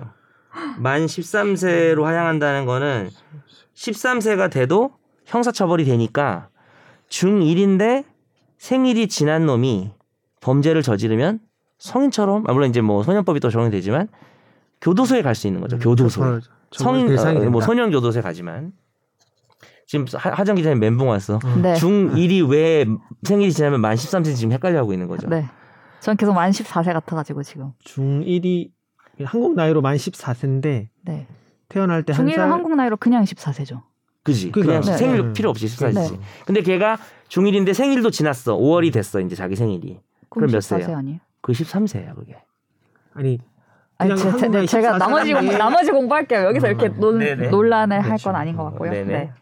맞죠, 근데 네, 우리가 태어날 때 한 살 그리고 해가 넘어가면 두 살이 된 상태에서 그 상태에서 그래 아, 생일이 지나야지만 한 네, 이설명 인생인데 예 그렇게 따지면 두 살을 빼야 되고 아, 음, 만 지나면 한 살만 빼면 이 돼요. 설명 음. 좋네. 아 이해했어요. 이제 이해했죠. 어, 이 설명 좋네. 마이너스 네. 1, 마이너스 2 생일에 그러니까 보통 따라서 돌잔치 할 때가 한국 나이가 두 살인 거잖아요. 음. 그렇죠. 그러니까 돌이 되면 드디어 한 살이 된 드디어 거예요. 만 그게 일이 돼야 만이. 되는 아 거니까. 설명 좋았어요. 이해했습니다. 네. 네. 그리고 아니, 청취자분들 헷갈릴 수 있었으니까. 네. 격려 감사해요. 네. 네. 그리고 성범죄가 이게 참 엄청 저지르는 복잡해요. 사- 복잡합니다. 피해자와 그들의 각각의 나이를 다 봐야 이제 어떤 법을 적용하게 되는지를 네. 정확하게 볼 수 있는 그런 상황이 이거 시험 문제로 내기 진짜 되더라고요. 좋겠다. 진짜 헷갈려. 이게 최근에 개정이 됐어요. 한 5, 6년 사이에 다 된 건데 아, 뭐 네. 많이 왜 들어봤어요. 그렇게 된 거냐면 간단히만 설명하면 이 아동 청소년 성 피해 대상자인 성범죄가 너무 들끓잖아요. 음. 이게 너무 심각하잖아요. 그리고 네. 거의 우리가 생각할 수 있는 최악의 범죄다 보니까 그렇죠. 연령을 음. 좀 올려야 된다. 피해자 연령을 올리자. 네. 그러니까 피해자가 뭐 초등학생하고 무슨 합의하에 성관계를 가져도 강간으로 처벌을 하고 있었는데 뭐 중학생까지 올려야 되는 거 아니냐. 어? 그러니까 맞춰야 되는 거 초등학생이면 아니야? 초등학생이면 네. 초등학생하고 내가 사랑했어요. 네. 그래서 내가 관계를 가졌어요. 네. 라고 해도 강간범이에요. 네. 그냥 초등학생은 그 성관계를 동의할 능력이 없다고 보는 게 맞을 거 아니에요. 보호해 줘야지. 네, 보호해줘야 되니까. 음. 근데 이게 심각해지니까 중학생까지도 보호하자는 거예요. 아, 이렇게 그걸 올린다고? 네. 네, 네. 근데 이제 여기서 문제되는 게 중학생이랑 고등학생이 관계를 가지면 네. 사실 중학생은 초등학생보다 좀 컸잖아요. 네. 근데 중학생하고 고등학생 관계를 가지면 고등학생을 처벌해야 되거나 이게 어떤 문제가 생기냐면 중학생끼리 사랑해서 관계를 가졌을 때 둘 다 강간범이 돼요. 음, 서로 서로. 저요? 이해가 되죠. 초등학생 현재는 원래 그 전에도 초등학생끼리 관계를 가지면 강간범이 되지만 초등학생은 만 14세가 안 되잖아요. 네, 네. 그러니까 무죄죠. 처벌이 안 됐죠. 네. 근데 중학생은 처벌받을 수 있잖아요. 네. 그러니까 중학생끼리 중학생을 피해 객체에 넣게 되면 네. 서로 사랑해서 중학생끼리 성관계를 가져도 둘 다 강간범이 돼요. 음. 남녀가 다. 아. 그러니까 중학생하고 관계를 가지는 사람을 처벌할 때는 그 가해자를 성년으로 한정을 음. 하면서 가해자 나이 뭐 피해자 나이 이게 되게 복잡해진 거죠. 아. 그렇죠. 그럼 이제 이해는 되죠, 사실은. 네. 근데 이게 경우가 굉장히 많다 보니 뭐 일일이 다 조합을 설명드릴 수는 없을 것 같고 네. 정 변호사님이 예시로 들어주신 게 있는데 아, 네, 네. 그 설명을 볼까요? 13세 미만의 사람을 가늠한 경우에는 가늠이 그 강간인가요? 간음이 옛날 단어인데요. 아, 네. 이건 사실 이 단어는 이제 좀 성폭행? 없어져야 될 것 같은데 아니요. 간음은 그냥 성관계예요. 아, 근데 우리가 옛날에 성관계를 일단 나쁜 걸로 인식을 하기 때문에 네네. 그러니까 지금 그러니까 혼인 한 아직 한지 않은 사람끼리 성관계 다 간음이에요. 음, 그래서 다 큰 사람들끼리 동감 다 간음이에요 지금. 그러니까 이거 음. 문장이 이 단어가 좀 가치관을 담고 있어서 좀, 네네. 좀 문제가 있는 것 같고 이거는 네. 성관계로 해석하시면 됩니다. 네. 그냥 네. 13세 미만의 사람을 가늠한 경우에는 형법 305호 제1항이 적용되고 3년 이상 유기징역. 근데 13세 미만의 사람을 폭행 협박으로 강간하거나 음. 위계 위력으로 가늠하면 성폭력 처벌법에 따라 형이 가중된다. 그러니까 처음에 말한 13세 미만의 사람을 가늠한 경우에는 이라는 거는 13세 미만의 아이가 동의했다 뭐 이런 이런 취지로 쓴 건가요? 동의한 거 안 한 거 다 포함인 거죠. 다 그러니까 포함해서? 오히려 정확한 해석을 하려면 이거는 어, 동의한 성관계라고 생각하시면 좋을 것 같아요. 네. 어, 13세 그래도- 미만이 동의한 네. 상태에서 성관계를 가져도 강간으로 처벌하는 것이죠. 강간으로 처벌하고 그렇죠. 음. 근데 폭행 협박으로 이건 성폭행 하면은 하면은 서로 합의해서 해도 강간범인데 네. 폭행 협박을 해서 성인에게 해도 강간이 되는 행동으로 네. 초등학생한테 이렇게 했다고 하게 되면 음. 형이 이거는 가중된다. 뭐 극 최악의 범죄죠. 네. 우리 뭐 조두순, 김근식 음. 뭐 이런 인간들이 이제 여기 네. 해당할 수 그래서 있겠죠. 무기징역 또는 10년 이상의 어, 징역으로 음, 형이 더 높아집니다. 그렇죠. 그리고 또 다른 예시를 하나 더 보면 19세 이상의 사람이 이건 성인이겠죠? 네. 성인이 13세 이상 16세 미만의 사람을 가늠한 경우에는 형법 305조 2항이 적용되고 이건 성인이 중학생? 예, 그러니까 이걸 뭐 예를 들면 대학교 대학생하고 네. 뭐 음. 대학생이 뭐 남자든 여자든 남자로 한번 해보겠습니다. 대학생 남자하고 중학생 정도일 것 같아요. 예. 이게 음. 음. 만 13세 어떻게 되냐? 13세 이상 1 0세 미만이면 이제 뭐 중1이나 고1이 좀 애매한데 네. 그냥 대, 체로 중학생. 어, 음. 네. 이제 고1인데 생일 안 지나면 여기 들어가요. 음. 음. 그래서 이걸 가장 극단적인 예를 들면 고1인데 생일이 안 지난 사람과 네. 대1인데 생일이 지난 사람 음. 네. 둘이 사랑해서 네. 성관계를 가졌다. 음. 사실 이건 뭐 문학 작품 같아서 나오기도 하잖아요. 뭐 대학교 1학년하고 뭐 고등학교 1학년 나이 3살 차이니까. 그러니까 이게 3살 차이고 만으로 치면 4살 차이죠. 음. 네. 왜냐면 많이 대1은 생일이 지났고 고1은 생일이 안 지났으니까 우리 많이 사귀 됐어요. 사귀었다. 음. 사귀다 그냥 성관계 한번 가졌다. 근데 안 통하는 이렇게 거지. 됐을 때 이제 대학교 음. 1학년은 음. 강간범이 되는 음, 거예요. 그러니까. 아무리 무슨 뭐 평화적이고 사랑해도 네. 요게 이제 제가 음. 정확한 연도 기억 안 나네. 이게 몇 년 안 됐어요. 그 이렇게 바뀐지요. 네, 이거는 원래 처벌 안 했어요. 음. 그- 그두 어. 두 사람이 커서 이제 성년이 다 되면 네 살 차이 있다. 고맙도 안 본다는 어, 결혼 거의 전제자인데. 오히려 좀 그렇게 어. 얘기할 수도 있는 네 그런 살 차이 딱 건데 좋은 사이인데 하지만 이제 이게 나이 보호해야 차이가 얼마 안 하는 나는 거죠. 네. 그래서 이게 예전에는 만 10, 14, 13세 미만이 대상일 때만 네. 그 행위자가 누가 됐든 무조건 강간죄를 저지르는 게 됐는데 지금 이제 중학생과 관계를 가져도 음. 상대방이 성인이면 음. 원래는 그게 불처벌이었어요. 네. 단 그거는 폭행업법까지 이르지 않고 약간 뭐 약간의 사기를 치거나 약간의 무섭게 하거나 요 정도만 돼도 처벌을 했었어요. 네. 근데 그냥 정말 서로 평화롭게 관계를 가졌다 그러면 중학생과 관계 갖는 거는 뭐 성매수 이런 거 아니면 음. 처벌을 안 했어요. 음. 근데 이게 몇 년 전에 생긴 거죠. 그게 최근에 아 최근이 아니고 몇 년 전에 연예 기획사 대표가 왜 중학생이랑 성관계한 아. 다음에 음. 결국 대법원에서 무죄 난 게 하나 있었는데 그게 이제 음. 입법의 의도가 음. 어, 입법을 하게 된 계기가 됐을 수 있겠네요. 네 그런 상황이고 13세 이상 미성년자끼리의 합의된 성관계는 처벌하는 규정이 지금은 없다. 음. 그렇죠. 13세 이상 미성년자끼리의 중학생 고등학생이 뭐 서로 좋아해서 뭐 관계를 가졌다. 전혀 처벌이 되지 않죠. 음. 근데 14세 이상인 자가 13세 미만의 사람을 가늠한 경우에는 처벌받는다. 그죠? 14세 이상이면 형사처벌 받을 수 있는 나이고 원래 13세 미만은 예전부터 이거 법이 바뀐 게 아니고 13세 미만하고는 어떤 경우라도 예, 뭐, 뭐, 둘이 뭐, 뭐, 어떻게 뭐, 13세 미만이 뭐, 더 막 무슨 뭐, 고백을 하고 뭐, 어떻게 어. 됐든 간에, 네, 그쪽이 뭐, 사랑, 서로 사랑하고 뭐, 그쪽이 적극적이고 뭐, 그런 거 다 떠나서, 네. 음. 그냥 무조건, 13세 미만과 관계를 가진 사람은 무조건 14세 이상이라면, 강간죄로 처벌받는 거죠. 근데 아까 중학생 둘이 하면 서로가 강간범 된다고 하지 않았어요? 아, 지- 제가 얘기한 건 그거예요.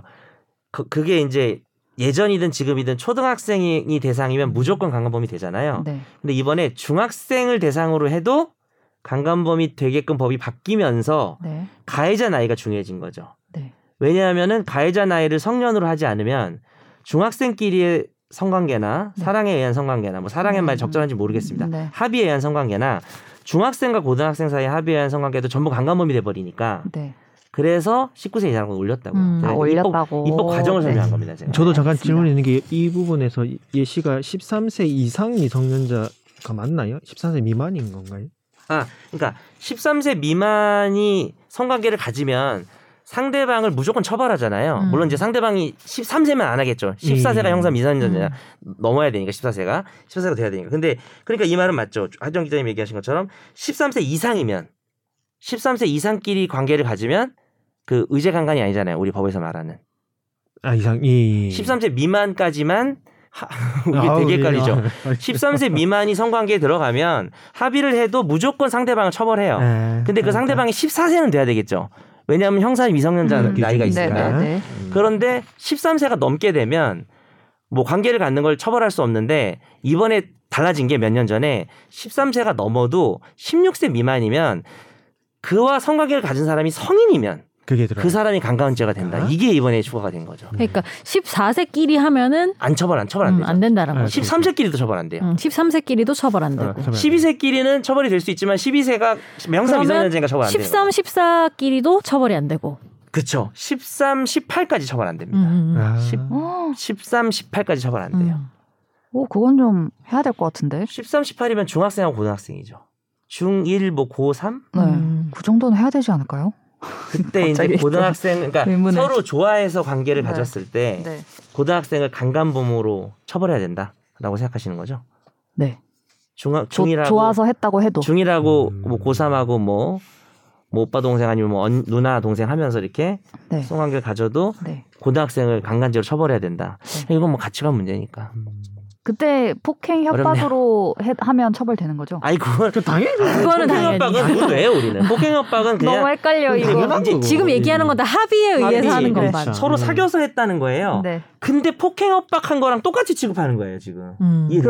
그렇죠. 그렇죠. 음. 그렇죠. 그러니까 이게 사실은 그러니까 제가 이걸 반대한다는 게 아니라 이게 강력한 거죠. 네. 그러니까, 그러니까 중학생하고 굉장히- 관계를 가진 대학교 1학년이 사교사 했다 그래도 너는 강간범이라니까요. 너는 폭행 협박으로 사람 그렇게 한 거랑 똑같이 처벌하는 근데 거예요. 가해자도 그렇죠. 뭐 고등학생이고 이런 경우에 대해서 다르게 생각을 하겠다라는 그쵸, 그쵸. 거잖아요. 예, 그러니까 이게 법적으로도. 상당히 디테일합니다. 그렇죠. 음. 중학생과 고등학생이 좋아서 서로 관계를 가지면 범죄자가 되는 건 아니라는 거죠. 뭐 음. 적절하지는 않겠지만 음. 미성년에서 관계를 가지는 게. 근데 이제 우리 사람마다 가치관이 다르잖아요. 음. 그렇죠. 근데 저는 범죄자로 만들 것까지는 아니다. 예, 저는 이- 이거 참 어렵긴 한데 말하긴 조심스럽지만 저는 고등학생들이 성관계를 가지는 거, 뭐 사실 저도 뭐 자식이 있고 그런 거 막 생각하게 되는데 그게 뭐 학업에 방해가 되고 뭐 적절치 않고 몸이 완전히 성장하지 않고 뭐 그런 생각도 드는데 뭐 또 관계 가지는 거에 대해서 뭐 그렇게 저는 그리고 막을 수 없다고 그게 뭐 생각하는 어떻게 할 수 있는 부분이 입장이어서. 아니지 않나. 그러니까 근데 이제 내가 한다고 막을 수 있는 게 아니잖아요. 근데 이제 여기서 되게 웃긴 건 그럼 중학생은 이렇게 돼요. 음. 그럼 초등학생은 이렇게 되는데 음. 안돼 안돼. 그게 이제 봐봐. 자 그럼 뭐 중2는 안 돼. 중2가 서로 사랑해서 관계를 안 돼, 안 가졌어. 그러니까 범죄라는 거예요? 안 된다는 게 범죄라는 겁니까? 음. 저는 어렵죠. 원래 이제 피임만 잘한다면 음. 괜찮을 것 그러니까 같습니다. 이거 봐봐. 선재 아나운서는 중학생도 그렇죠. 피만 잘하면 범죄는 아니죠. 왜냐하면은 서로 어. 하고 싶어서 한 건데. 그렇죠. 근데 중1은요. 근데 이게 뭐냐면 내가 왜 자꾸 음. 물어보냐면 분명히 어디선 끊어야 돼. 아니 근데 뭐냐면은 어디 나는 이상 내려가면 안 돼. 나는 그러니까. 기본적으로 어떤 나이든 간에 네. 뭔가 서로 비슷한 나이 또래고 뭐 이런 거는 괜찮은 것 같아요. 초등학교 2학년도요? 아, 그러니까 이게 어. 모르겠는데. 제가 이제 이게, 제가 이게 아, 이게 아니, 제가 기본적으로 이제 제 사- 려고한 얘기가 아니라 제 그냥 그 큰 틀에서의 사상은. 틀에서는 근데 한쪽이 불균형적으로 나이 차이가 많이 특히 뭐 난다. 성인과 미성년 이거는 좀 문제가 있다고 보지만 근데 뭐 세살 어, 이상 차이? 또래다 이렇게 이러면은 또래론 어, 음. 합의, 또래론을 지금 들고 무조건 있는데. 하- 또래면은 좀 범죄가 아니죠. 저는 예. 이제 아니 하- 이런 어. 생각이 충분히 저는 자유와 합의가 가장 큰 틀에서 중요하다 생각하기 때문에 그렇죠, 그렇죠. 근데 이제 우리가 음. 범죄자로 근데 나이가 만들 것까진 아니다. 어, 점점 점점 내려가다가 나도 몇 살인지 모르겠는데 어디부터는 야 니들이 무슨 합의야 이렇게 돼야 되는 순간이 오거든요. 음. 이게 지금 꼰대가 아니라 음, 아니 예를 들어서 유치원에서 이렇게 키스를 막 한대요 자기들끼리 막 프렌치 음. 키스를 한대 음. 그거를 두고 볼 사람이 어디 있어요? 전- 저희 그냥 서로 좋아하는데요. 유튜브 보다 보니까 이렇게 하던데요. 이거 말려야 되잖아요. 그렇죠. 이제 물론 이제 음. 범죄냐 아니냐가 아니라 이제 말려야 되잖아요. 이거는 누구라도 말려야 되잖아요. 근데 이 나이의 한계를 저도 모르겠다. 근데 어디선가는 음. 끊어줘야 되는데 음. 이게 또 뭐 만 14세도 애들이 뭐 정신적, 신체적 성숙도가 달라서 음. 근데 그렇게 개별적으로 갈 수가 없기 때문에 음. 그렇죠. 이거는 어쩔 수 없어요. 그냥 나이를 정하고 정했다. 야 이거부터는 너 무조건 강간이야. 근데 저는 약간 여긴 괜찮아. 중학생 해야 정도면 됩니다. 괜찮은 것 같아요. 서로 비슷한 나이고 네네. 어, 서로 합의를 했고 이러면 중학생끼리는 괜찮지 않나. 저도 비슷해요. 저도 네, 한 네. 중학생 정도는 네. 뭐 대신 내 그냥 지인이고 하면은 관련해서 뭐 말리려고 하고 교육을 하겠지만 교육을 하는 네. 그거를 거지. 뭐 어떻게 어, 법적으로 강간범을 만들 것까지는 강간범은 아닌 네. 것 같아요. 그렇죠. 음. 지금. 그러니까 중학생끼리 관계 가진 걸 강간으로 하는 국가는 뭐 모르겠어 이슬람에 있나 그건 모르겠는데 제가 알기로는 거의 없고 어. 우리나라도 그런 적은 없어요. 그러니까. 근데 이번에 중학생이 피해자로 들어오면서 음. 가해자 범위가 성년으로 제한이 되다 음. 보니 중학생이 피해자로 들어왔지만 중학생끼리의 관계나 중고생끼리의 관계는 절대 범죄 전혀 범죄가 되지 않는 음. 예전에도 그랬어요. 근데 이거는 하정 기자님 지금 마이크를 부여잡고 이게 좀 문제가 있는 거 아닌가? 아니 뭐 저는 범죄는 중고- 아니지 않나? 중고 가는 범죄여야 된다고 생각합니다. 아 그래요. 음. 네. 그러니까 중과 고 음. 중중 중중은 모르겠지만 고고도 모르겠지만 아, 알았다. 되게 보수적이죠, 근데. 아우 되게 어, 의외로 되게 그래요. 그러니까 뭐 보수적이시네. 네, 나쁜 의미에서 보수적인 게 아니라 근데 이거는 저는 이런 부분은 굉장히 보수적인데 미성년 보호라고 하는 가치관이 크신 거죠. 음. 미성년자의 어떤 건전한 그런 거 네. 아닙니까? 성장을 맞아요, 맞아요. 근데 저는 못 막는다 주의여서 기본적으로 그렇잖아요. 못하게 하면 더 하고 싶고. 어, 막을 수 없으세요. 그냥 저는 막을 수 없, 어차피 막 어차피 뭐 나 보는 데서 그런 일이 그럴 벌어지는 거- 이제 것도 선제 약간 이런 걸 아니고. 같아. 어차피 못 막는다면은 어쨌든 조금이라도 음. 폭력적 요소를 배제하는 게 우선이다. 그렇죠. 뭐 약간 그런 그리고 쪽이지, 플러스 나는. 이제 피임을 제대로 하고 이런 아, 것들을 폭력적인 가르치는 게 거잖아. 훨씬 현실적인 방법이다. 그래서 이제 이거의 문제의 프로그램이 네. 지금 고딩원빠 아닙니까? 네. 저는 아. 이 성관계가 있다면 네. 피임이 100% 절대 안 된다고 생각하는 사람인데 음. 아, 아예 원천 차단을. 뭐라고? 아, 팀이 원천 안된 차단. 거다. 팀을 100% 한다라는 거는 아. 있을 수 없는데 100%는 못할 아, 거니 못할 거니. 문제가 생길 원천 거다. 차단을 들이 한다. 차단해라. 자기가 오징어빠이 나오는 게 아니고서는 이게 네. 직접 양육을 하고 이렇게 책임감 있게 할 수 있는 환경이 아. 우리나라에 거의 안 되기 때문에 오히려 사실상 음. 그 자녀에 대한 생각이기도 하네요. 아. 그러기 때문에 음. 음. 좀 어느 정도 막아줘야 된다. 그러니까 모든 그런 행위를 20세 이후에 했으면 좋겠는 그런 마음인 거네 요 음. 어떻게 보면은 현실적으로. 네 어, 맞아요. 네, 그러니까 현실적으로는 저는 20세 이상 그럼 경제적인 거든 뭐든 네네네. 간에. 아, 오늘 그래도 좀 음. 성인. 그런 분위기가 아주 후끈하네요. 목소리도 민법상 커지고. 성년이 되었을 때 언성 낮추세요. 음. 언성 낮추세요. 이거 어. 몰라요? 나는 솔로의 정숙 씨가 나와가지고 나 이거 알아. 시끄러워 그 들리지가 않아. 무슨, 무슨 얘기인지 모르겠어. 음. 언성 낮추세요. 요즘 이게 가장 핫한 건데. 예, 오늘 제가 이거 기회 노리고 있었습니다. 사실. 누가 언성 좀 높이나 했는데. 예. 아, 근데 내가 자식이 없어서 뭐 이런 생각할 수도 있고 아, 음. 진짜. 막상 또 자식이 있으면은 다른 생각할 수도 있을 것 같은데 현재로서는 음, 네. 너 자식이 있어 하이팔자. 네. 근데 뭐 링크, 자식을 링크. 낳아도 아, 음. 비슷할 것 같기도 하고요 제 생각이. 자식을 낳아도 지금 저 하정 기자님 수습이 안 되네요. 아, 그 그러시네. 정숙 씨 좋아하나 봐요. 어. 방송 안 할 거예요.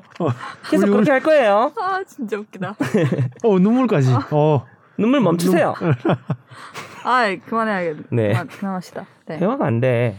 네 음. 하시죠. 아 근데 이거는 다 가치관이랑 사실 아, 연결되는 이거 부분이기 정말 큰 문제인 때문에 것 같아요. 음. 어느 진짜 어느 정도에서는 변호사님 말씀하신 것처럼 선을 안 걸 수는 없는 노릇이고 다 음. 풀어줄 수는 없잖아요. 그러니까 그쵸. 선을 긋고 이 밑으로는 누가 좋다고 서로 좋다고 해도 이건 강간이야 네. 음. 하는 선 아니야 여기까지는 합의에 의한 거면 처벌은 하지 말자 폭행 음. 협박이 없었으면 사랑으로 보자. 네 그런 해줘 거죠? 하자 네. 그리고 또 이제 그 뒤로 뭐 그렇게 되는 것들은 그 네. 이거는 사람마다 그러니까 요즘 세대들은 또 어떻게 생각하는지 궁금해요. 요즘 그렇죠. 예. 중고생들은 어떻게 예. 생각하며 또 20대들 아니면 또 어르신들은 아마 전혀 이거에 대해서 네. 수긍이 안 되겠죠. 네. 근데 그분들의 이제 어린 시절을 떠올려 보시라고 하면은 자신의 과거를 그분들 과거 떠올려 깨끗할 것 같은데. 보시면 이런 나이 한 이런 60, 걸 70대면 생각도 못 하지 과거에 않아요. 손도 안 잡지 않았어요 거의. 네. 어, 뭐 남녀 칠세 노는 사람도 부동석. 놀았겠지만 아, 다 그 너무 극소수였을 것 같긴 한데. 네. 그랬을까요 과연? 저는 통계로 아닌가? 잡히지 않을 뿐이지. 아, 그런가? 네, 아, 그럴 수 비슷했을 있겠다. 거라고 봅니다. 하긴 이게 조선 시대로 가도 저는 네. 무조건 비슷했을 거라고 봅니다. 조선 시대는 더 어릴 때 결혼도 했는데. 그러니까. 그러니까 네. 아무튼 그러네요. 그러네요. 그러니까 이게 사실 요즘 아동 성범죄도 네. 숫자로 안 잡히는 없었을까요 거예요. 이거예요 사실은 음. 이제 요즘 그게 인식이 좋아져서 음. 인식이 나 진보해서 그런 것들에 대한 이제 감시나 그럼 이게 생겨서 우리가 더 그런 많이 거지. 캐치를 하게 된 게 더 클 거예요. 음. 캐치하게 된 거지 예전에 쓰레기 같은 분들 많았을 겁니다. 더 많았을 더 많았을 가능성이 거예요. 근데 높죠 오히려. 에이 뭐 예뻐서 그런 거지 뭐 이런 식으로 다 넘어갔겠죠 사실. 음. 네.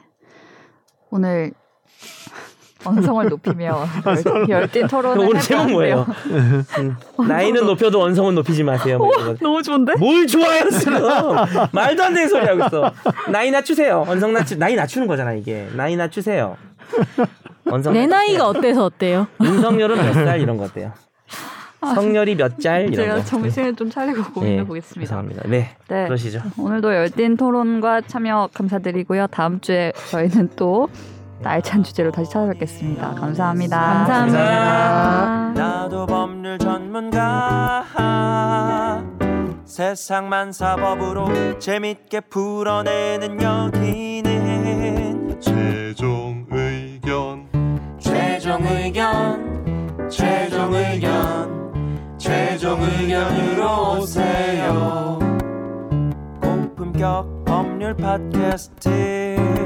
여기는 최종 의견